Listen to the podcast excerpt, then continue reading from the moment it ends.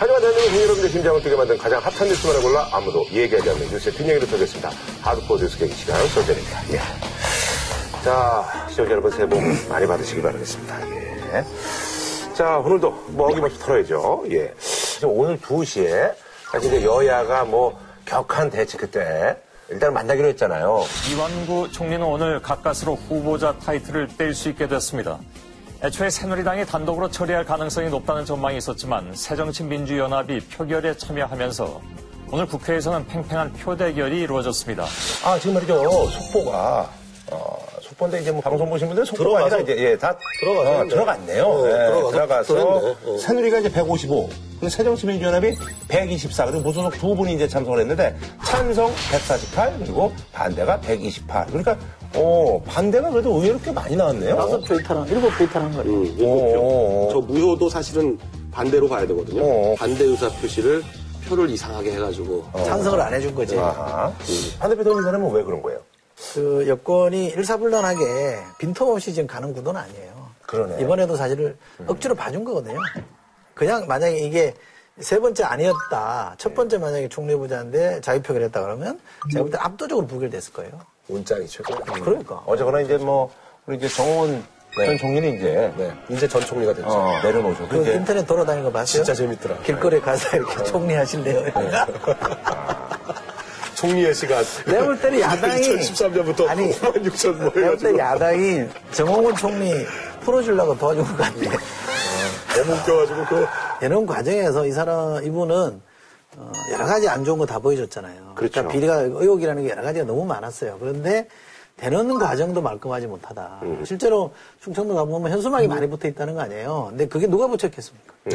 누가 붙였겠어요? 그 자극하려고 붙인 거 아니에요? 근데 그 청문회 때 이제 어, 이틀째 전 충청 향후회장이 음, 나왔어요. 그래도 나와서 또 뭐, 강희철 씨? 네, 그분이 이제 묘한 방식으로 하여간 지역 감정을 불러일으키게 되는 바람에 음. 정말 저는 그래서 정말 친구가 맞는지 글쎄요, 뭐 충청도에서 그렇게 후보가 나오는데 이렇게 호남 분이 이렇게 계속 하잖아요. 여보세요. 호남 분이 누가 그랬어요? 아까 보니까 다 그 호남 분 같던데요. 참 형편없는. 그 말 주워오세요 지금. 네, 죄송합니다. 네. 이완구 후보자한테 아무 도움이 안 돼요 그렇게 하면은.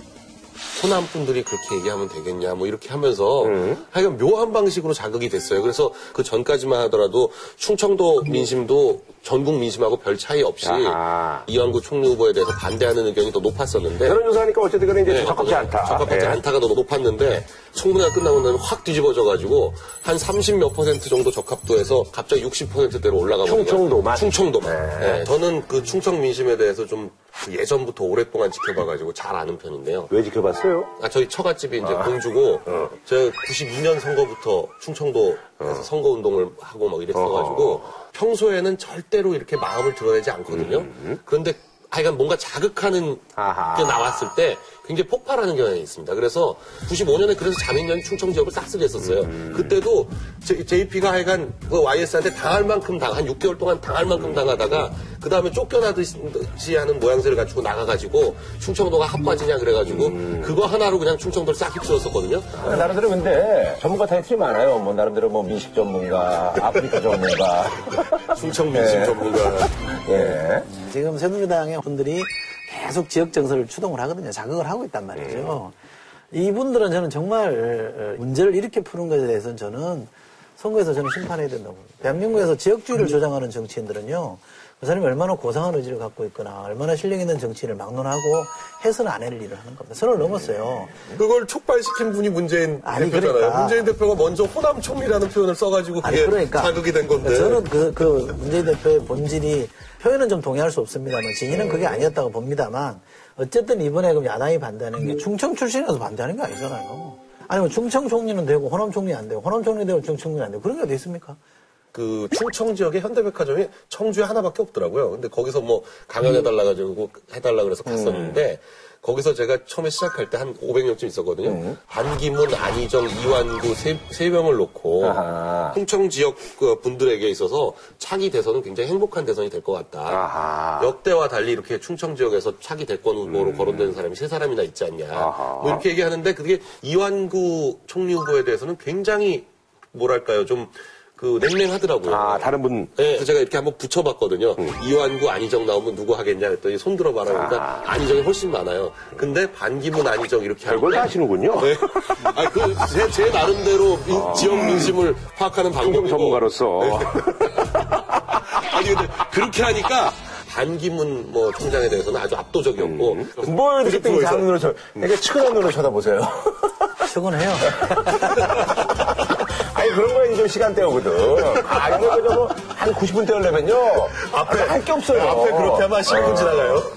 훅 지나가니까. 아니, 그러잖아 말이죠. 이완구 총리 후보 지명자가 어쨌든 간에 이제 우여곡절 끝에 이제 뭐 총리로 이제 지명이 되고 난 후에 이제 연이은 또 이제 고식한 이제 뭐또 네. 인적 개편이 있지 않습니까? 그래서 이제 요번에 뭐 김기춘 예, 비서실장이 이제 곧 뭐 이제 물러난다. 아, 그래서 이제 그 이 시기에 마침 또 친박 중에 뭐 핵심 친박이었죠. 권영세 주중대사가 예, 주중대사직에서 물러나면서 비서실장을 가는 게 아니냐. 그리고 또 이제 원래 또 이제 언급이 있었던 황교안 예, 지금 이제 법무장관 그리고 또 한덕수 지난 정권에 또 총리였던 이 세 분이 이제 지금 거명이 되고 있는데 뭐 두 분은 이제 어떤 분을 좀 예상을 하시며 셋 다 아닌 것 같아요. 아 그래요? 셋 다 아닌 것 같습니다. 우선 황교안 장관은 최근에 이제 국정원의 대선 개입 수사 항소심에서 유죄 판결 났죠. 그렇죠. 뭐 그게 다루겠습니다. 좀- 대선 그게 개입이다라는 판결이 네. 났기 네. 때문에 이건 아마 차라리 이렇게 임명권자로서 야 그거 마무리 잘 해라. 대법에 가서 어떻게 날지가 중요하니까 음. 아하.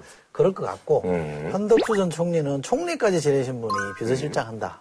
이건 저 격의 문제도 좀 있다고 봅니다. 음. 그건 적절치 않은 인사라. 이제 지금 말씀하신 권영세 전 현 주중대사죠. 아직 바뀐 음. 게 아니니까. 몇 가지 이유로 저는 좀 어렵다고 보는데 우선 이제 나이가 이분 연세 59년생이니까 음. 네. 아직 젊은 편이죠. 예. 청와대 비서실장으로 당과의 관계를 이렇게 전체적으로 조율하기는 조금 버거울 거다. 분야감이 좀 떨어진다. 하는 생각이 아무래도 이제 당 있고요. 쪽에는 뭐 이제 김무성 의원도 있고 뭐 이제 뭐 유승민 의원도 있고 그러니까. 그렇죠. 어, 최근에 제가 그 이분을 개인적으로 잘 아는 사람에게 아, 예, 확인을 해봤더니 본인 표현에 의하면 나 그냥 물 먹었다. 이렇게 얘기를 했다는 거예요. 아, 그래요? 네, 그래서 어, 이제 이 양반이 되려면 이제 외교 이제 대사를 나가려면 아그레망을 신청하잖아요. 네네. 상대국에다가 이렇게 신임장을 주- 이렇게 해서 달라고 그러잖아요. 아그- 아그레망을 신청해서 나오는데 시간이 좀 걸린대요. 그러니까 음. 3월 빨라야 3월 초순에 이 양반이 들어올 수가 있는데 정상적인 절차에 의하면 그러니까 비서실장 오기 위한 단계는 아닌 것 같다는 게 음. 하나 있고 여의도에서 가장 이제 유력하게 보는 설은 박덕택에게 주중대사 하면서 그렇게 좋은 점수 딴 게 아니다. 예를 들면 작년 10월이죠. 김무성 대표가 중국 가서 어, 시진핑 만났잖아요. 근데 그 시진핑 만나는 거를 주선한 게 구상창 전 총영사가 했다는 거예요. 예. 그러면 권영세 대사를 왜 잘렸냐? 그걸 못 막았다는 이유로 잘렸다 이거. 그러니까 그거 만나는 게 사실은 작은 행사는 아니거든요. 어떻게 보면 김무성 대표 하나 득점한 거거든요. 대선 주자로서는. 음. 그거를 못 막았다. 대통령에게 점수를 잃었다라는 평이 많았어요. 아, 그러니까 이번에 그게 비춰보면 여의도에 이제 떠도는 어떤 그 카더라 통신에 의하면 아 제가 요번에 검사장 교체나 대사 교체나 뭐 차관급 교체 이걸 쭉 보면은 기본적으로 청와대에서 탈영남을 굉장히 의식하고 있구나 이걸 느껴져요. 호남이 요번에 굉장히 많이 발탁이 됐어요 검사장 네. 인사에서. 그리고 대사급 인사에서도 주중 대사에 김장수 대사가 가는 걸 제일 먼저 올리면서 그걸 했고 그리고 물론 이제 중국 대사에 간 이유는 이제 한 중 간의 고위직 그 군사 교류 뭐 여러 가지 뭐 핑계를 댈 수 있지만 제가 볼 때는 김장수 그 대사 내정자에 대해서 박근혜 대통령이 상당히 그 미안한 감정을 가지고 있었던 것 같고요. 그 작년에 이제 예, 그, 세월호 사태 예, 때문에. 그때 물러나게 된 거에 대해서 미안하게 생각했던 것 같고 그 이후로도 두 번인가 요 불러가지고 따로 어떻게 지내시냐 하면서 굉장히 챙겼던 걸로 알고 있거든요. 그러니까 아니 근데 이제 그건 그렇고 호남 출신이니까요. 근데 이제 권영세 예. 근데 그러다 보니까. 그러니까 권영태 대사가 그럼 도대체 어디를 가느냐 실장으로 들어오는 거 아니냐가 확 세진 거예요. 그러니까 이게 보니까 청와대에서 어떤 흘러나와서 그런 게 아니라 기자들이 추측을 한 거예요. 그래가지고 언론에 권영세 대사설이 쫙 퍼진 거고요. 황교안 장관은 이미 이제 원세훈 네. 법정 구속된 3년 판결이 난 순간 실장은 안 되는 거예요. 아. 그래서 떠오른 게 이제 한덕수 지금 무역협회장이죠. 전북 출신인데 우리나라 관가에요. 직업이 장관이라고 불리는 분들이 몇 분 있어요. 이를테면 한승수 전 총리, 진념 전 부총리, 한덕수 지금 무역협회장 같은 경우에도 차관급 이상 자리만 8번을 했어요. 그러니까 고위직으로만 10몇 년 있었던 분이라 가지고 그런 면에서 비서실장을 하면 아마 그 행정 쪽을 확실히 장악할 수 있지 않을까. 그러니까 한덕수 무역협회장 쪽으로 가는 거 아닌가 하는 그런 느낌이 들어요. 권영세 요거는 이제 그냥 기자들의 추측이다. 권영세 주중대사의 어떤 아, 비서실장 소리. 아. 한덕수 무역협회장은 좀 어렵다고 보는 게 경제통이잖아요. 최경환 부총리랑 충돌이 나요. 아하. 쓰기 어려워요. 그거는 뭐 이제 저희가 한번 또 지켜보도록 하겠습니다. 자, 다음 소식은요. 현재 부장판사, 나이가 이제 저랑 동갑이라고요. 45살 이모 부장 판사가 아, 수녀가 인터넷 기사에 악성 댓글을 작성 사실 밝혀져서 결국 사임에 이르렀습니다. 법조계 막장 드라마, 악플러 판사, 나입니다. 어, 인터넷 기사에 아주 그냥 지속적으로 수년간에 걸쳐서 양도 어마어마합니다. 예. 그 내용도 뭐 정치적인 성향 뭐 이런 것뿐만 아니라 뭐 아주 두루두루 아주 여러 분야에 걸쳐서 아주 많이 달았더만요. 예, 이분이 지금 2008년부터, 그 밝혀진 게 2008년부터죠. 네이버하고 다음 등지에서 아이디를 한 3개에서 5개 정도 써가면서 한 다섯 개 썼다는 네, 거죠. 최소한 만개 네, 댓글을 썼다는 거니까 하루에 그냥 꼬박꼬박 매일 한 네다섯 개씩. 아니 그리고 뭐 보니까 새벽 4시까지도 달고 뭐 이랬다고 새벽 4시에 달리는. 것도 있고 뭐 근데 저는 아까 새벽 제가 4시는 상관없지. 일과적인 문제지. 어, 일과 중에도 당연히 달았죠. 뭐좀 아세요 이분에 대해서? 전 전혀 모르는 분인데 네. 한 1, 2년 후배 아니에요? 네, 후배입니다. 그 굉장히 유능한 판사들 중에. 조용한 분들이 많아요. 어. 그러니까 전혀 뭐 얘기거리가 되거나 논란이 되거나 그런 거 전혀 없었던 전형적으로 그런 아주 잘 나가는 판사였거든요. 어허. 이번에도 지금 수원에서 요번 2월 그 인사에서 서울에 있는 부장판사로 오기로 지금 돼 있었는데 사표를 낸 거거든요. 아, 그리고 그동안 있었던 자리들도요. 어. 법원 내에서 영장 전담 네. 판사나 형사 단독 판사가 굉장히 좋은 자리거든요. 그런 자리들만 쭉 거치고 할 정도로 굉장히 엘리트 판사인데 아니 뭐 사법연수원 성적이 20등 아니라니까 공부 잘하고 어, 그런 판사인데 용산 참사에 대해서 실수로 집단 분신 자살을 하면서 경찰 한 명 애꿎게 죽- 같이 죽은 사건 빨갱이 한 놈 잡는데 위조증 문제 되겠느냐? 지금 야권이나 진보 진영은 촛불 항쟁이라고 표현합니다만 그걸 뭐 촛불 폭동이라고 표현한 거. 그건 뭐 자기가 따라 그럴 수 있다고 생각합니다만 촛불 폭도들 날뛰는 꼴 가관 새망치로 박살 내불고 싶다. 뭐 이런 표현들은 너무 나간 거죠. 법을 집행하는 판사인데 사실은 이 위조 이런 거는 엄연한 불법 행위잖아요. 근데 그거를 마치 해도 되는 것처럼 썼다. 이거는 뭐 굉장히 심각한 생각합니다 전기고문, 물고문 했던 게 역시 뭐 좋았었던 것 같다라는 표현도 있었고 뭐 직무 집행성에서 좀 문제가 있다고 보여지는 건 이거예요. 자기가 맡았던 사건에 대해서 기사가 났는데 그 기사에 대해다가 댓글을 다는 거예요. 황산을 뿌려서 살인 미수 혐의로 기소된 피고인 사건을 맡았는데 그첫 재판이 열렸으니까 아직 선고 전이잖아요. 거기다가 뭐라고 달았냐면 칼이나 자동차와 달리 황산을 사용한 것만으로는 사람이 바로 죽는 건 아니기 때문에 살인 미수는 무죄로 위험한 물건 휴대상해죄가 유죄로 인정될 가능성이 높음. 자기 사건에다가 이렇게 써놓은 거예요. 근데 실제로 이렇게 결과가 나왔다는 거거든요. 그리고 성장 치료를 빙자해 여, 여중생을 성추행한 혐의로 기소된 한의사 사건에 대해서는 뭐라고 댓글을 달았냐면 여중생이 40살 한의사랑 무슨 연애나 애정 싸움이라도 했단 거냐 엄마는커녕 간호사 한 명도 옆에 세워놓지 않고 커튼 쳐놓았던 건 뭘로 설명할 건데 이렇게 자기가 올려놨어요. 그러니까 자기 생각을 그냥 댓글에다가 올려놓은 거죠. 그러니까 그 결론을 미리 공개한 거나 마찬가지인데 그걸 공개하는 방식이 댓글이라는 방식으로 그렇게 공개하는 게 너무 웃겨가지고 이분은 이제 어쨌든 본인이 이제 이렇게 이제 일파만파 이제 사태가 이제 커지자 사표 수리가 돼서 아까도 이제 말씀하신 것처럼 이제 법원에서 이제 징계를 안 받았기 때문에 변호사 개업하는데 전혀 지장이 없는 징계를 안 받으면 무조건 받아주나요? 징계 안 받았을 때도 안 받아줄 수도 있죠. 네, 안 음, 받아줄 수도 이렇게 이제 커지면 또 그럴 수 있겠네. 네, 네. 어. 이게 좀 웃긴 게 이게 어떻게 해서 밝혀졌는지 저는 근데 지금까지 알려진 게 맞지 않을까 싶어요. 그러니까 댓글 하다 보면 또 싸우게 되거든요. 서로 싸우죠. 네, 네. 뭐 하다 보면 밑에 위에 글, 글 올린 사람 뭐 어쩌고 하면 또 거기 막뭐 해가지고 밤새거든요. 그러니까 아마 그렇게 밤새 싸우다 보니까 이 상대방 싸우던 사람이 이 사람 신상을 털어봐야 된다라고 해가지고 열받아가지고, 예. 열받아가지고 이제 뭐 구글을 통해 가지고 넣으면 대충 다 나오거든요. 그런 식으로 몇 번 몇 단계를 거쳐 올라가다 보니까 아, 이 사람이 판사구나라고 해가지고 그 사람 명의로 돼 있는 댓글을 전부 모아가지고 그걸 언론사에다가 제보했다는 거죠. 제가 볼 때 그게 맞을 것 같아요. 아니 근데 저기 그렇게 해서 이제 모았다는 거 아니에요. 근데 네. 그분이 좀 사실은 질 수밖에 없는 게 이분이 똑똑하잖아요. 그러니까 논리성도 있죠. 거기다 이렇게 글 쓴 거 보면 아니, 약간 글에 무슨 논리가 있어요? 아니 이거를. 그러니까 논리성도 있는 사람 아니야 원래. 거기다가 이걸 보면은 후뚜루 마뚜루 그냥 밑에 붙어 야만성이 있잖아. 그러니까 논리성과 야만성을 갖고 있으니까 논리를 갖다가 야만으로 갖다 니까 뭐 이건 당연히 제가 죽는 거지. 맘 먹고 하면 어, 마블 것도 한 애를 또 논리로 죽였다가 이상한 거를 또 돌리겠다가 막 이러니까 그 사람이 오죽 열받았으면 구글 이런 데 다쳐가지고 이거를 다 찾아가지고 그렇게 했냐고. 근데 이분은 제가 볼 때 좀 무책임하다고 느껴지는 게 2월 10일 날 본인이 하던 재판들을 다 이제 속된 말로 털고 선고 다 하고 끝내주고 가야 되는 거잖아요. 그 날짜 잡았다가 후임 판사에게 넘겨버리고 갔잖아요. 그러면 그 당사자들, 피, 피고자들이나 뭐 고소인들이나 이런 분들은 또 재판을 더 끌어야 되는 거니까. 그래서 원래 무책임해요. 판사- 원래 판사는 밀어줘준다 그래요. 네? 미루어서 계속, 계속 밀어서. 아, 판결을- delay해서, 네, delay delay해서 가지고, 조진다고. 네. 네. 어. 아, 그래요. 예. 법관 임용 시 사실 그 정치적 성향이라든지 이런 개인의 어떤 인성 이런 걸 검증하는 어떤 시스템 같은 건 없죠, 현재. 성향을 검증하면 안 되죠. 성향을 근데 검증할 수 인성은 뭐 따져봐야 되는 거 아니에요?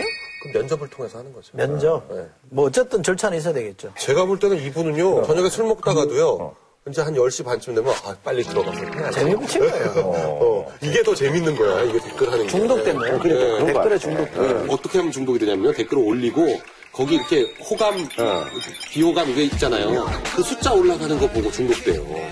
아, 내가 이번엔 더 잘 써가지고 한번 요걸 메뉴로 올려봐야지. 뭐 이렇게 하다 보면 센 걸 써야지 올라가거든. 아니 뭐 연예인들이 가끔 뭐 옛날에 그냥 뭐 안 좋게 얘기한 댓글에다가 뭐쓸 이렇게 호의적인 의견 달았다 뭐 이런 건 맞서도 이분이 저기 자기가 판결한데 그렇게 한것 자체는 조금 예, 좀 그러네요. 예. 지난주에 또 이제 이거랑 조금은 좀 다른 건데요. 그 엄성석 기자라고 사실 이제 TV조선은 나름 간판이잖아요. 간판이에요, 간판. 예, 그래서 그 저기 낮에 그 나름대로 그저 트레이드 마크가 됐어요. 이게 아주 쩌렁쩌렁 울리는 목소리를 가지고. 톤이 높죠. 경로당 이런 데서 되게 좋아한대요. 어. 볼륨을 높일 필요가 없다고. 아니, 저도- 목소리가 워낙 커가지고. 이분이 방송 도중에 그 저기 이왕고 지금 총리 후보 진영자의 그 언론 외압 파문에 어쨌든 그 단초가 돼. 그 한국일보 기자가 녹취했잖아요. 예, 그 기자를 가리켜서 쓰레기라고. 기자가 이게 이 기자예요? 이게 기- 완전 쓰레기지 거의. 종편 프로그램들이 하도 제재를 많이 받다 보니까 그거 뭐 양복 입고 가가지고 앞에서 혼나야 되고 그러니까 이 말이 나오자마자 이 PD가 보고 깜짝 놀래가지고 바로 자막으로 뭐 심한 표현이 나온 걸 사과드립니다. 이렇게 자막이 바로 뜰 정도로 그러니까 굉장히 이게 노이로제 걸려 있을 정도인데요. 근데도 흥분한 거죠. 근데 그 몇몇 종편은 뭐 다 그런 건 아니겠습니다만 과한 발언하는 사람을 더 즐기는 거 아니에요? 중용하잖아. 그분들이 나와야 시청률이 아니 그러니까 네, 그러니까 제재를 가는 게 아니라 중용하는데 그 사람들 살아남기 위해서 또그 발언 또 해야 되잖아요. 그러니까 음, 저도 엄성섭 기자를 잘 아는 후배인데 옛날에 얘 국회 출입할 때부터 어울리던 후배니까 이제 발언하고 나서 자막이 나가기 전에 본인이 그 자리에서 사과를 했었어야 돼요. 아 제가 좀 과했습니다. 실수했습니다. 죄송합니다. 이렇게 하고 정리를 하고 넘어갔었어야죠. 종편의 앵커들이 사실 그런 압박이 좀 있어요. 제가 사적으로 얘기해 보면 왜냐면 분위기라는 게 전체가 있으니까 강하게 끌고 가야 되거든. 아니, 그럴 때는 그냥, 아, 예, 이런 게 낫지. 아니 그러면 안 쓴다니까. 아니, 그건 패널에 하게 놔둬야죠. 아니, 아니. 거기 왜 통조를 아니 해줘요? 그, 그 TV조선은 앵커들이 세게 발언해요. 그리고 지금 여기 어저께 굉장히 일요일 날 핫했던 그런 뉴스 중에 하나인데 KBS 지금 수석 기자인데 일베 헤비 유저였다. 어. 일베 뭐 회원이라서 뭐 안 된다는 게 아니라 거기 이제 썼던 글들이 과격한 성향의 글들이 꽤 있어서 그래서 지금 이제 어 얘기가 좀 있어요. 어, 이 수위가 되게 세서 이거 방송에 뭐라고 할까 좀. 다 쎄. 뭘, 뭘 하지, 이거? 일단 다 읽어요? 생리휴가는 사용당일 착용한 생리들을 직장 여자 상사 또는 생리휴가 감사위원회에 제출하고 사진 자료를 남기면 된다. 이러고 여자들은 핫팬츠나 미니스커트를 입고 다니는 것만으로도 충분히 공연 음란 아니냐. 밖에서 몸 까고 다니는 X이면 모텔 가서 함 하자 하면 XXX 같은데 네. 한국형 진보는 사회적 기생충들이 분명하다. 열심히 일한 자들로부터 빨아먹는 데만 관심이 있으니 방멸 대상이다. 이런 글을 그냥 그 굉장히 많이 올린 것 같아요. 근데 사실 이제 뭐 이제 그 사이트에 뭐 어떤 뭐그 회원이었다고 해서 뭐 이제 뭐 사회생활 하는데 이제 불이익을 받으면 안 되잖아요. 아, 그건 당연한 그럼요. 거죠. 성향 때문에 불이익을 네. 당하면 안 되죠. 그렇죠, 이분이 뭐 그렇죠. 보수든 뭐 일베 유저든 상관없다고 네, 그렇죠. 생각하는데 네. 문제는 생리와 이런 얘기는 이건 성향의 문제가 아니고 기본 인권에 관련된 거잖아요. 그걸 넘어선 거기 때문에 이거는 음, 당연히 문제가 될 수밖에 없고 아니 미니스커트 핫팬츠 입고 다닌다고 해서 무슨 공연 음란죄라고 얘기하는 이건 인식은 너무 천박하잖아요. 그러니까 이런 거 이런 거는 성향의 문제가 아니라 인식 자체가 왜곡된 거니까 저는 이런 표현에 대해서는 불이익이 있을 수 있다고 봐요.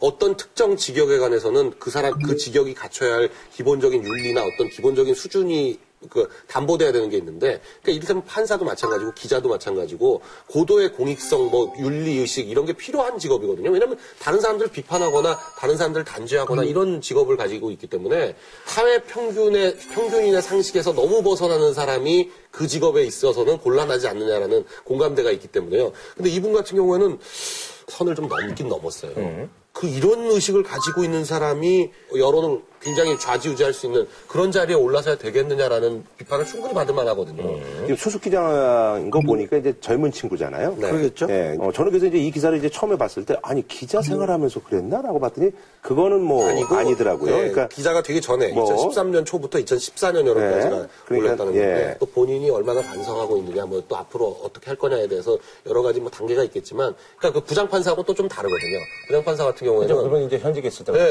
그 현직에 있, 을때 내내 그래왔고 뭐 기자 앞에서 이걸로 뭐 회의를 해가지고 어떤 처분을 결정을 하겠지만 사실 예전에 제가 이제 법 공부를 할 때 우리나라엔 이런 일이 없었어요. 우리나라엔 이런 일이 없는데 뭐 영국이나 미국이나 뭐 일본이나 판례 같은 걸 보면 이런 일들이 벌어지더라고요. 뭐 표현의 자유하고 그뭐 공익하고의 충돌점이 어디까지냐, 어떤 걸 기준으로 해야 되느냐 이런 문제들이 이제는 진짜 외국 판례를 볼 필요가 없어요. 우리나라에 이런 일들이 계속 벌어지니까. 그래서 이제 이게 뭐 알려지게 된 것도 그 부장판사하고 약간 좀 알려지게 된 과정도 좀 비슷한. 것 같아요. 예. 왜냐면 그 언론고시 준비하는 사람들끼리 모여 있는 카페가 있는데 네. 거기서 그 똑같은 아이디로 활동하는 사람이 그 일베에서도 굉장히 음. 많이 활동을 하더라. 이거 혹시 같은 사람 아니냐라고 그, 그 카페 내에서 의문을 가진 사람이 있어가지고 그걸 KBS 직원이 알게 돼서 KBS 직원이 KBS 음. 그 블라인드 앱을 통해 가지고 거기다 올리고 다른 사람들도 나서 가지고 막 찾다 보니까 그게 왕창 나온 거죠. 그한 번 뱉은 말이라든지 한번 쓴 글은 이게 사실 이제 요즘 같은 경우는 이제 주워 담을 수 없어가지고 그게 이제 자기가 이제 고스란히 이제 감당을 해야 되거든요. 제가 볼 때는 이 일들이요, 그 헌법 시험 문제, 그러니까 예전 같으면 사법 시험에 헌법 2차 시험 문제로 나올 만한 내용들이에요. 표현의 자유하고 뭐 직역 윤리하고의 충돌, 뭐 이런 것들이 어디까지냐, 뭐 이런 문제를 하다가 하나는 이거입니다. 양쪽 다 어떤 기관이 나서 가지고 이걸 찾아내거나 한 게 아니고, 그렇죠. 시- 그냥 일반인들이 신상 처리를 통해 가지고 그러니까 구글링이라는 걸 통해 가지고 그 개개인의 뭐 예전에 했던 것들을 다 찾아내거든요. 그럼 그런 신상 처리로 해가지고 문제 삼고 이런 것들이 과연 또 어디까지 허용되느냐. 법- 법원에 있는 판사들도 지금 뭐 2천 명 가까이 되는데 그 2천 명 한번 날 잡아가지고 전부 구글링 해가지고 댓글 올리고 다 찾을 거냐 이런 논란도 될 수 있거든요. 아니, 그, 이 친구도 저는 뭐, 그, 반성의 기회는 줘야죠. 아, 그렇죠. 그리고 네. 하나의 행위 때문에 그 사람을 이렇게 너무 과하게 처벌하는 것도 잘못이니까. 근데 회사 내규나 여러 가지를 감안해서 어, 본인에게 뭔가 아, 책임을 지울 일이 있으면 책임을 져야 되는 것이고, 경종을 울려야죠. 어, 그래야지 다른 사람들도 아, 이거 막, 이거 하나 잘못 썼다가는 큰일 나겠구나. 이게 두고두고 남는구나. 이런 생각을 하게끔 해야 됩니다. 경각심을 갖게 해야 돼요. 알겠습니다. 자, 지난주 말이죠. 실시간 검색에 이제 이케아 연필 거지. 라고 어, 광명이 입점을 해서 뭐 전세계 이제 가구 공룡인데 이슈만큼도 사실 공룡인 것 같아요. 예, 그래서 그 이케아는 사실 이제 그 가구를 살 때 이렇게 자기가 이렇게 이렇게 체크해가지고 이제 종이에다 이게 적어서 직접 자기가 고르고 뭐 이러잖아요. 예, 근데 그래서 이제 이 매장에 이렇게 연필을 아, 또 어, 저희가 이제 작가들이 가서 어, 가져온 거예요. 갖고 왔습니다. 예. 네. 이거 산 거예요? 갖고 왔어요? 우리도 거짓 산 거야? 아니, 살 수가 없지. 외국 매장에서 그뭔 의미가 있어. 어차피 거지인데. 아, 근데 저희는 이제 방송을 위해서, 예. 이게 진짜 사이즈가 요만한가 봐요. 원래 몽땅 연필이에요. 원래 몽땅이구나. 이건 조금 더 깎았네 보니까 원래 사이즈보다. 네. 썼어. 어, 그러네요. 근데 이게 그래가지고, 요거를 이제 판다고, 3,000원에. 그래서 난, 야, 참, 이게 뭐냐. 그랬더니, 나중에 뭐 인터뷰 보니까 그분이 뭐 우리나라 어떤 그 문화를, 그런 뭐 일침을 가기 위해서 뭐 그런 거라고 하는데 뭐. 근데 진짜로 거기에 연필이 완전히 동이 났다면서요? 동이 한 이틀 나 있었는데요. 네. 또, 또 가니까 또 채워놨대요. 2월 11일 날은 채워놨었다니까. 음. 이건 뭐 일종의 해프닝인데 그러니까 저희 아니, 저희가 아니. 한번 이거 여기 오픈하기 전에 지난번에 한번 다뤘었잖아요. 그러니까 저는 한번 가봐야 되겠다. 그래가지고 또 갔죠 또. 어, 이케아를. 네, 왜냐면 한- 앞에 한 달은 뭐 참 부지런해. 줄 선다 그래가지고 좀 기다렸다가 웬만하면 집에 다니 있어, 이분. 우지 다녀. 여기가 지금 전 세계에서 제일 큰 네, 맞아요. 거예요. 제일 예. 크다는 건데 정말 사이즈가 어마어마하고요. 음. 그러니까 어떤 식으로 되어 있냐면 그냥 아파트 한 채를 그냥 옮겨놓은 것 같이 딱 이렇게 해놔요. 음. 그 안에 완전히 다 아, 이케아 가구로 다 채워놓습니다. 그 쇼룸이 쫙 있거든요. 쇼룸이라고 섹션이 돼 있는 섹션만 10개가 넘고 그 섹션을 도는 데만도 시간이 1시간 넘게 한, 1시간 훨씬 더 걸릴 거야. 거기서 바로 사는 게 아니라 맨 마지막에 나와서 사거든요. 그러니까 기억이 안 나는 거예요. 앞에서 보는 게. 그래서 메모를 하라고 연필하고 종이가 있는 거고 이런 방식으로 전 세계에서 한다는 건데 그러니까 이 연필은 여기 가면 당연히 하나씩은 필요한 거예요. 누가 거기 필기구 들고 가지 않기 때문에. 저는 이거 가져간 걸 거지건성이라는데 동의 안 합니다. 그거 왜 거지건성이에요? 아니, 갖고 와요? 아니, 이거 가져가도 되는 거예요. 아, 가져가도 너무 돼- 가져가니까 그렇지. 아니, 이거는 그냥 편하게 그냥 쓰는 거예요, 그냥. 요거 짧은 거 들고 가는 걸 뭘 거지건성이라고. 너무 지나치는 해석이에요. 지나친 해석이다. 그리고 이게 SNS에서 뭔가 그 우리 흔히 하면 호모 조롱투스란 말이 있잖아요. 너무 조롱을 많이 해서 호모 조롱투스 이거 갖고 너무 비할 필요 없어요. 그 사람들이 들고 가도 무방하다고 얘기하잖아요. 근데 너무 가져가니까. 아니 이거 들고 가서 이름표 이거 이케아라고 쓰는 거 얼마나 홍보 잘 되고 좋아요. 그럼요. 이건 홍보 용품이야. 이거 가지고 거지라고 할 일은 아니에요. 그럼요. 아니, 그럼 그렇게 보세요, 또? 아니 생각해 보세요. 그 나이트클럽 라이터 아, 그거 아예 길거리에서 뿌리잖아요. 그래갖고 그거 집에 갖고 들어가면 너 언제 갔다 왔냐 그러고 싸우고 막 난리나요. 이것도 그거예요. 아니, 근데. 이것도 이케아 홍보하려고 하는 홍보 용품이야. 네, 홍보 용품인데. 네. 너무 필요 없으니까 불편했을 거 아닙니까? 그러니까 너무 가져가니까. 뒤에 온 사람들이 쓸 수 있게끔 좀 이렇게 남겨두는 건 필요한데 가져가는 그 행위 자체를 너무 과도하게 자기 비할 필요는 없고요. 저는- 이케아도 이걸 대응을 잘했어요. 아, 가져가셔도 됩니다. 또 채워 넣을 겸 내렸다니까. 이런 거는 사실은 회사가 이미지 홍보하는데 좋은 계기로 사고 오면 돼요. 이거 뭐 돈 얼마 들어가겠어요. 이 이케아 연필 거지 논란과 관련해서 코스트코 같은 데 가면 이제 뭐 거기서 이제 그 푸드코트 같은 데 가면 이제 뭐 미국식이라 그래가지고 이렇게 뭐 핫도그도 팔고 그러는데 거기 그 양파 이렇게 다져놓은 거 있잖아요. 핫도그 이렇게 해서 어? 해 먹으라고. 그것도 무슨 저 비닐팩 갖고 가가지고 그거를 이렇게 싸온다 뭐 이래가지고 그런 것들도 얘기가 또 되더라고. 요가 맞물려서. 그러니까 요거는 그런데 요거는 그러니까 뭐 가져가라고 한 음. 거니까 그렇지만 그 코스코 양파는 그건 정말 좀 약간 좀 민망한 게 음. 왜냐면 거기 가면 이제 핫도그를 팔 때 보통은 이제 그 위에 이제 양파를 이렇게 이렇게 얹는데 그거를 거기서 얹어주질 않고 아예 양파 통이 하나 있어서 네네. 거기서 각자 이제 얹어 먹도록 하는 건데 이걸 아예 비닐봉지를 거기다 대고 이게 이 양파가 또 달착지근하고 시큼하고 그래가지고 나름 그냥 밥 반찬으로 먹어도 괜찮을 정도거든요.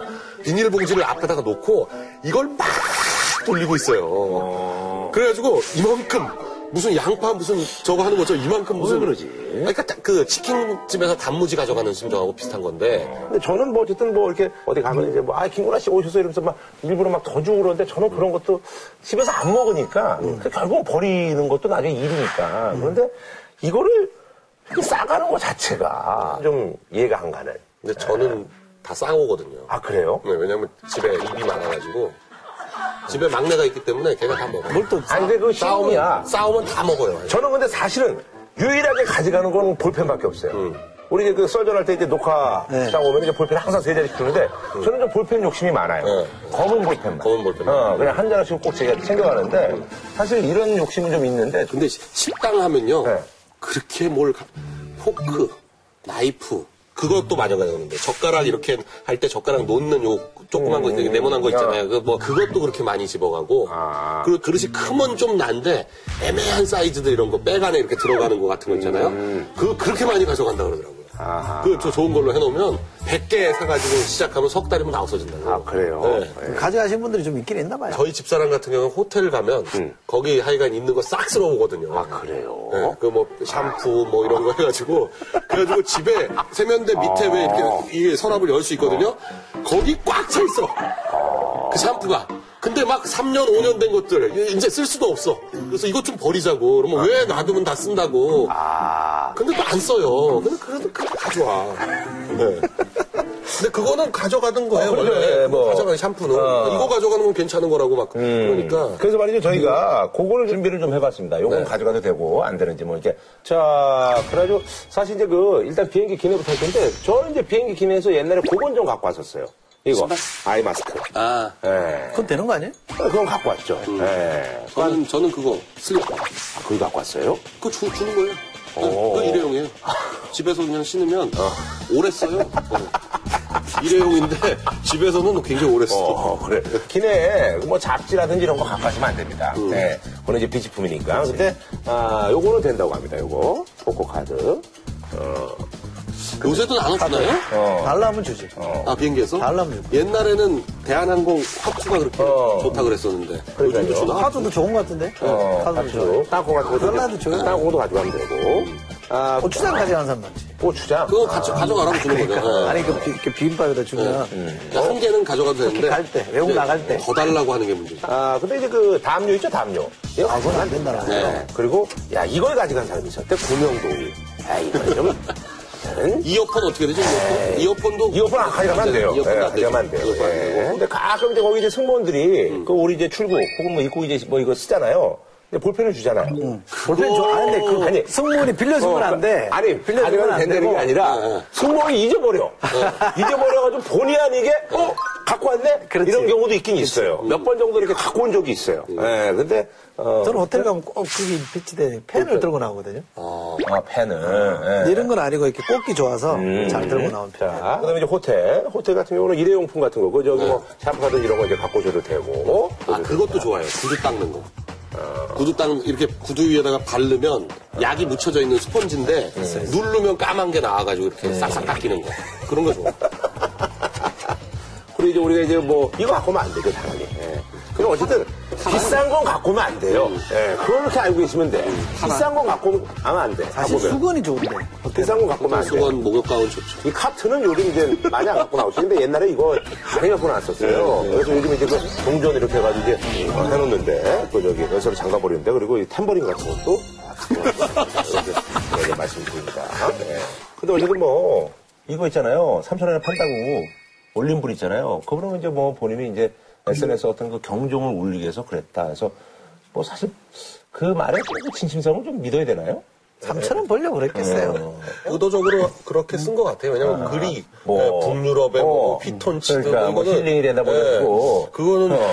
이게 진짜로 연필을 팔려고 했다면 그렇게까지는 안 했을 텐데 어. 저희 애 그 둘째는 그러더라고요. 아니 이걸 믿어? 그러면서 왜?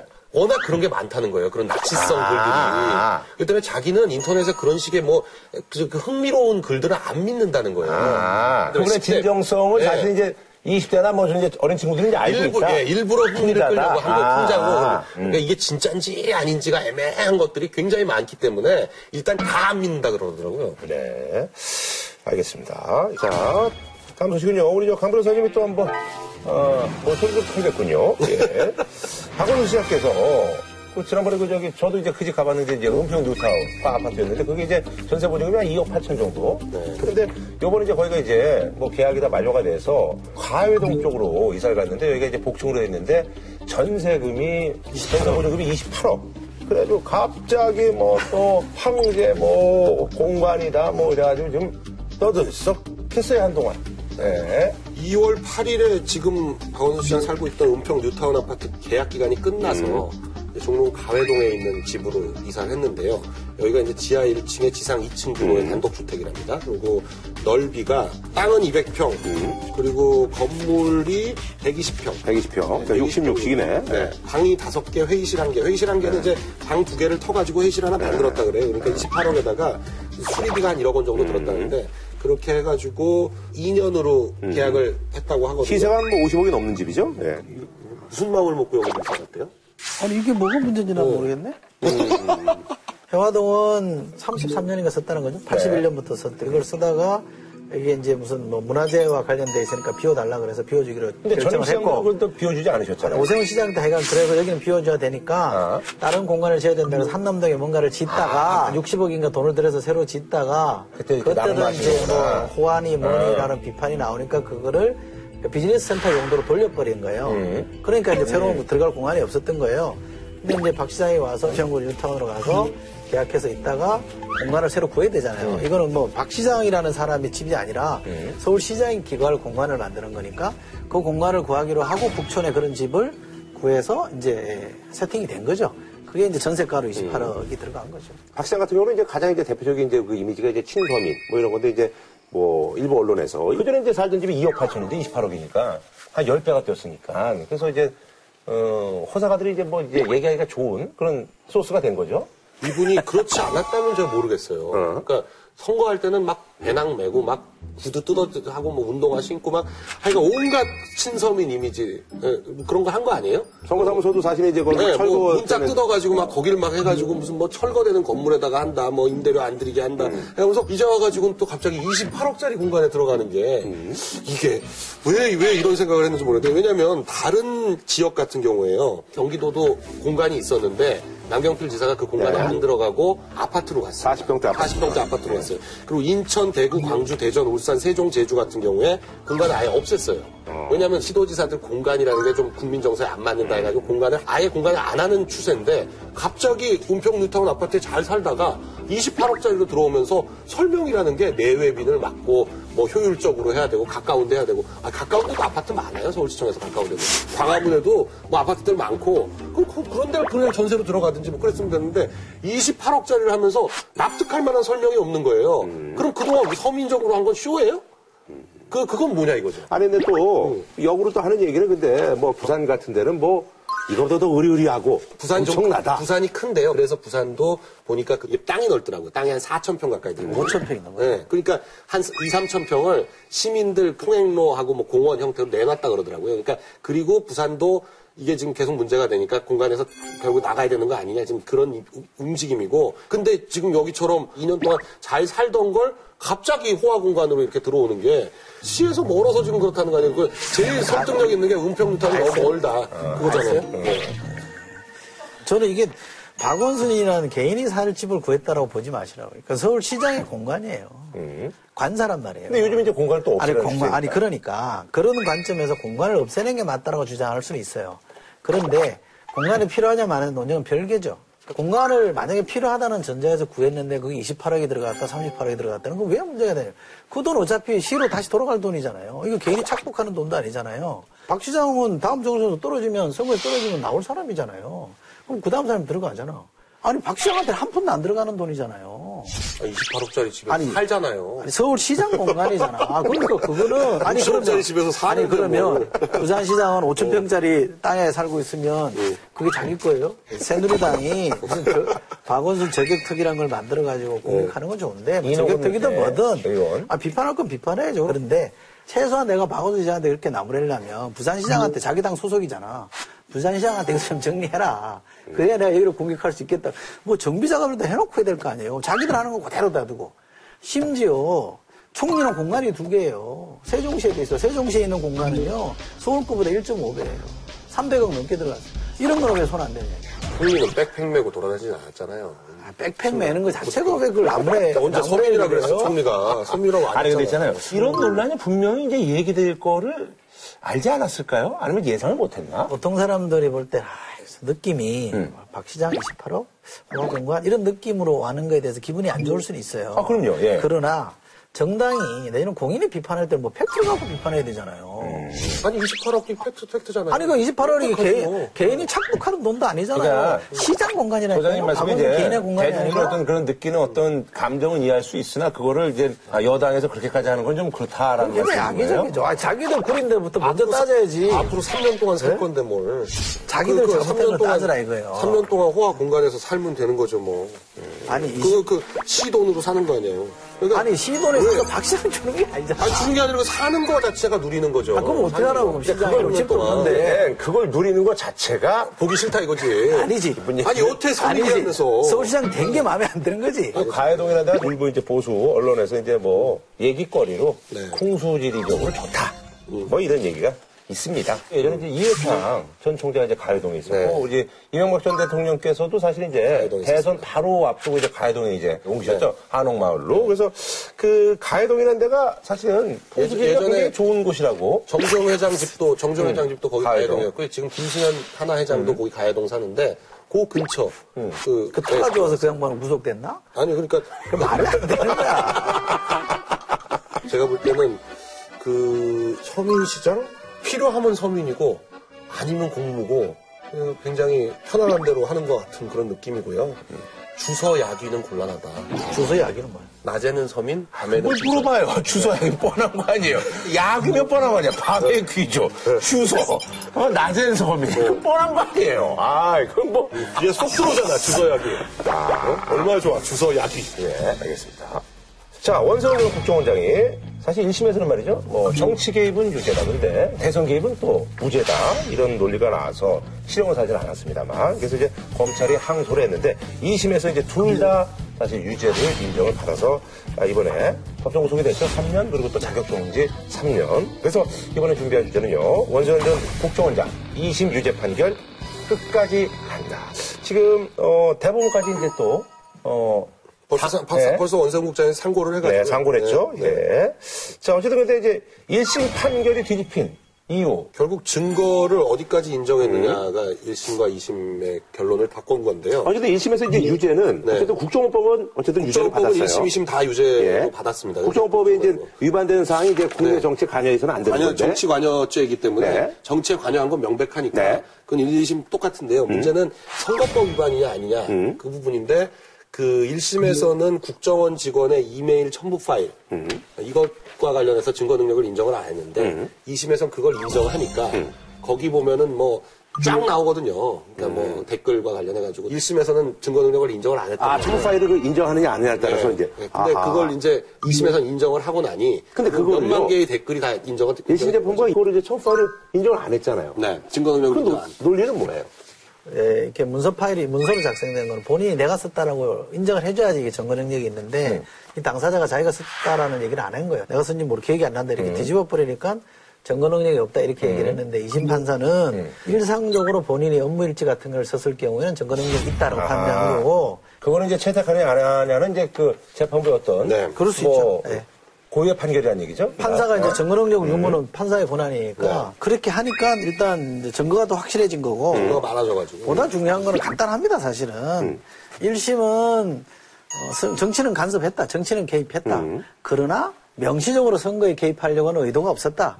이렇게 얘기를 하는 거고. 음. 그러니까 예전부터 해오던 활동이다. 네. 예. 근데 2심 판사는 야, 후보가 이미 다 뽑혔고, 음. 그때부터 선거 국면인데, 그때 정치하고 선거가 무슨 구분이 의미가 있느냐. 8월 20일인가요? 21일 날 박근혜 후보가 뽑히고 난부터는 사실상 선거 기간으로 봐야 되고, 그걸 기점으로 트위터나 이런 양이 엄청 늘어났다. 음. 그럼 이거 선거 개입으로 보는 게 낫다라고 판정한 거죠. 저는 심정적으로는 대법원 가서 이거 또 바뀔 것 같기 때문에 아하. 네, 또 바뀔 것 같아요. 그렇게 확신하시는 이유는 뭐예요? 왜냐하면 사이버 심리 전단이라는 거는 원래부터 있어가지고 움직이던 데예요. 여긴 원래 하는 일이 댓글 다는 음. 그렇죠, 거예요. 그렇죠. 이 사이버 심리 전단이라는 건 기본적으로 북한 쪽에서 사이버 심리 전을 하고 있다는 거에 대응하자는 음. 취지거든요. 그때 그 북한 사이트를 미국 쪽에서 막아가지고 완전히 거기가 셧다운 되니까 댓글 수가 확 줄었다는 거 아니에요. 정치 뉴스에 달리는. 그런 정도로 북한에서 지금 많이 달고 있다라고 보는 건데 거기에 대응해서 그러면 균형을 맞춰가지고 뭔가 하자라는 게 사이버 심리 전단인데 정치 관여는 명확해요. 왜냐하면 국내 정치 활동에다가 그 댓글을 달았으니까. 근데 그걸 박근혜 후보를 당선시키기 위해서 했다. 왜냐하면 선거법 위반이라면 특정 후보를 당선시키거나 특정 후보를 떨어뜨리기 위해서 해야 되는 게 선거법 위반이거든요. 근데 그렇게 봐야 될 거냐? 아니면 정치 관여를 하기 위해서 하던 어떤 활동의 일환으로 봐야 될 거냐? 그건 좀 다르다 이거죠. 근데 그 강변처럼 보기 시작하면 선거 때 특정 후보를 편들고 특정 후보를 비판하고 하는 게 그냥 일상적인 국정원의 활동이 되는 거예요. 북한이 자꾸 개입하는 게 여론에 뭐, 뭐가 영향이 있다. 저는 별로 영향이 있다고 보지도 않습니다만 있다고 손치더라도 국정원이 이게 선거에 개입하는 오해가 있을 수 있다라면 안 하는 게 맞는 거죠. 그래 안 해야 되는 거고요. 원세훈 국정원장은 나는 몰랐다 이럴 수는 있겠죠. 나는 몰랐다. 나는 보고 안 받았다. 이렇게 해서 빠져나갈 가능성이 있습니다만 2심 재판부는 그것도 인정 안 한 거죠. 이 조직의 특성상 보고를 당연히 받는 게 맞는 거고 또 8월 20일 이후에 보니까 원세훈 원장이 지시한 내용과 이 사람들이 실제로 댓글 작업하고 한 것에 이슈가 비슷하다는 거예요. 그러면 이게 조직적으로 뭔가 움직였다라고 판정하는 게 엉터리가 아닌 거죠. 다만 이제 대법원에 가서 바뀔 거다. 그 새누리당 분들이 이제 아무래도 그런 기대를 많이 하고 있는 것 같아요. 저도 바뀔 가능성이 있다고 봅니다. 아, 지금 대부분의 구성으로 놓고 보면 바뀔 가능성이 있죠. 어, 그럼에도 불구하고 저는 1심과 2심 요두개 나온 판결만 놓고 보면 2심 판결이 더 상식에 부합한다고 봅니다. 뭐 외신에서도 많이 좀 다루고 그랬다 그러더라고요. 네. 외실은 노래보다는 조금 더 직접적인 것 같아요. 바라보는 관점이. 예를 들면 러 피가로 프랑스의 약간 우쪽 네. 성향의 신문으로 해석이 되는데 정부기관이 한국 대통령의 당선을 도왔다. 제목을 이렇게 달았거든요. 뉴스타임스도 어, 한국 전직 국정원장 선거 사건 유죄 선고라고 아주 이렇게 드라이하게 제목을 달았긴 합니다만 박근혜 대통령에 대한 정책 타격이다. 이렇게 해석하는 걸 보면 전체적으로 외신은 이 문제에 대해서 비판적으로 바라보고 있는 거죠. 아니, 그러나 그 저기, 그 당시 이제, 그 저기, 인천에서 이제 진도 지휘했던 그 윤석열. 네. 동기잖아요. 네. 이분에 대해서 이제 지난번에 이제 얘기가 났을 때 대구 고검에 갈 것이다 그랬잖아요. 윤석열 팀장은 어떻게 되는 겁니까, 앞으로? 아마도 다음번 인사쯤에 대구 고검이나 네. 광주 고검이나 부산 고검쯤으로 갈 가능성이 높죠. 윤석열 전 여주지청장이 징계 이후 처음으로 모습을 드러냈습니다. 발령지인 대구고금으로 출근한 겁니다. 지금 대구 고검에 가 있잖아요. 네. 그, 뭐 앞으로 또 예상을 마치. 제가 인사한 것처럼 어. 돼가지고 굉장히 어. 그 미안한데 제가 볼 때 대구고검에 한 1년 더 있어야 되지 않을까 싶은 아, 생각이 그래요? 들어요. 어. 이분은 내가 볼 때는 이 정권 끝날 때까지 좋은 자리 못 가요. 아. 계속 과천될 수밖에 없어요. 글쎄 그게 그러니까 이거를 저는 이렇게 하면 된다고 봐요. 30 대법원 판결이 어떻게 되느냐. 뭐 그거는 그대로 사법적 심판을 최종 심 나올 때까지 지켜보고 일단 대통령이 약속한 국정원 계획이라도 좀 하자. 아니 한다 그래놓고 뭐뭘 하고 있는지 아무도 모르잖아요. 언론에는 거의 등장을 안 하더라고요. 예전에 그 남세종 원장에 비하면 뭐. 그러니까 이병기 국정원장은 국정원이 뭐 하는 데인지 정확하게 아는 거죠. 몰라. 남재준 원장 같은 경우에는 자기가 뭔가를 해야 되는 데라고 생각해요. 국가 정치원이라고 생각한 예. 거지. 그때 하여간 재작년하고 작년 한 가을까지, 그러니까 이병기 원장 되기 전까지는 국정원이 하여간 정치 중심에 있었잖아요. 이병기 원장 되고 나니까 국정원이 있는지 없는지도 지금 안 나오잖아요. 잘하고 있는 거예요? 그게 잘하고 있는 거죠.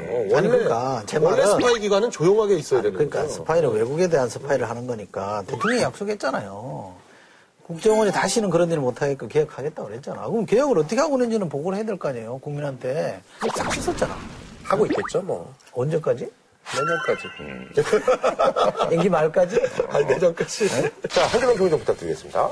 저는 원세훈 원장한테 얘기하고 싶습니다. 그러니까 대법원에서 어떻게 판결이 나든 국정원장으로서 한 나라의 정부기관을 책임진 사람으로서 어, 자신에 대한 재판을 멈추지 마라. 아마 반성할 대목이 충분히 있을 거라고 봅니다. 국정원법 위반은 뭐 명백하지만 선거법 위반까지 인정할 만했던가 좀 의문이 좀 있습니다. 네. 자, 저희는 다음 주에 찾아뵙겠습니다.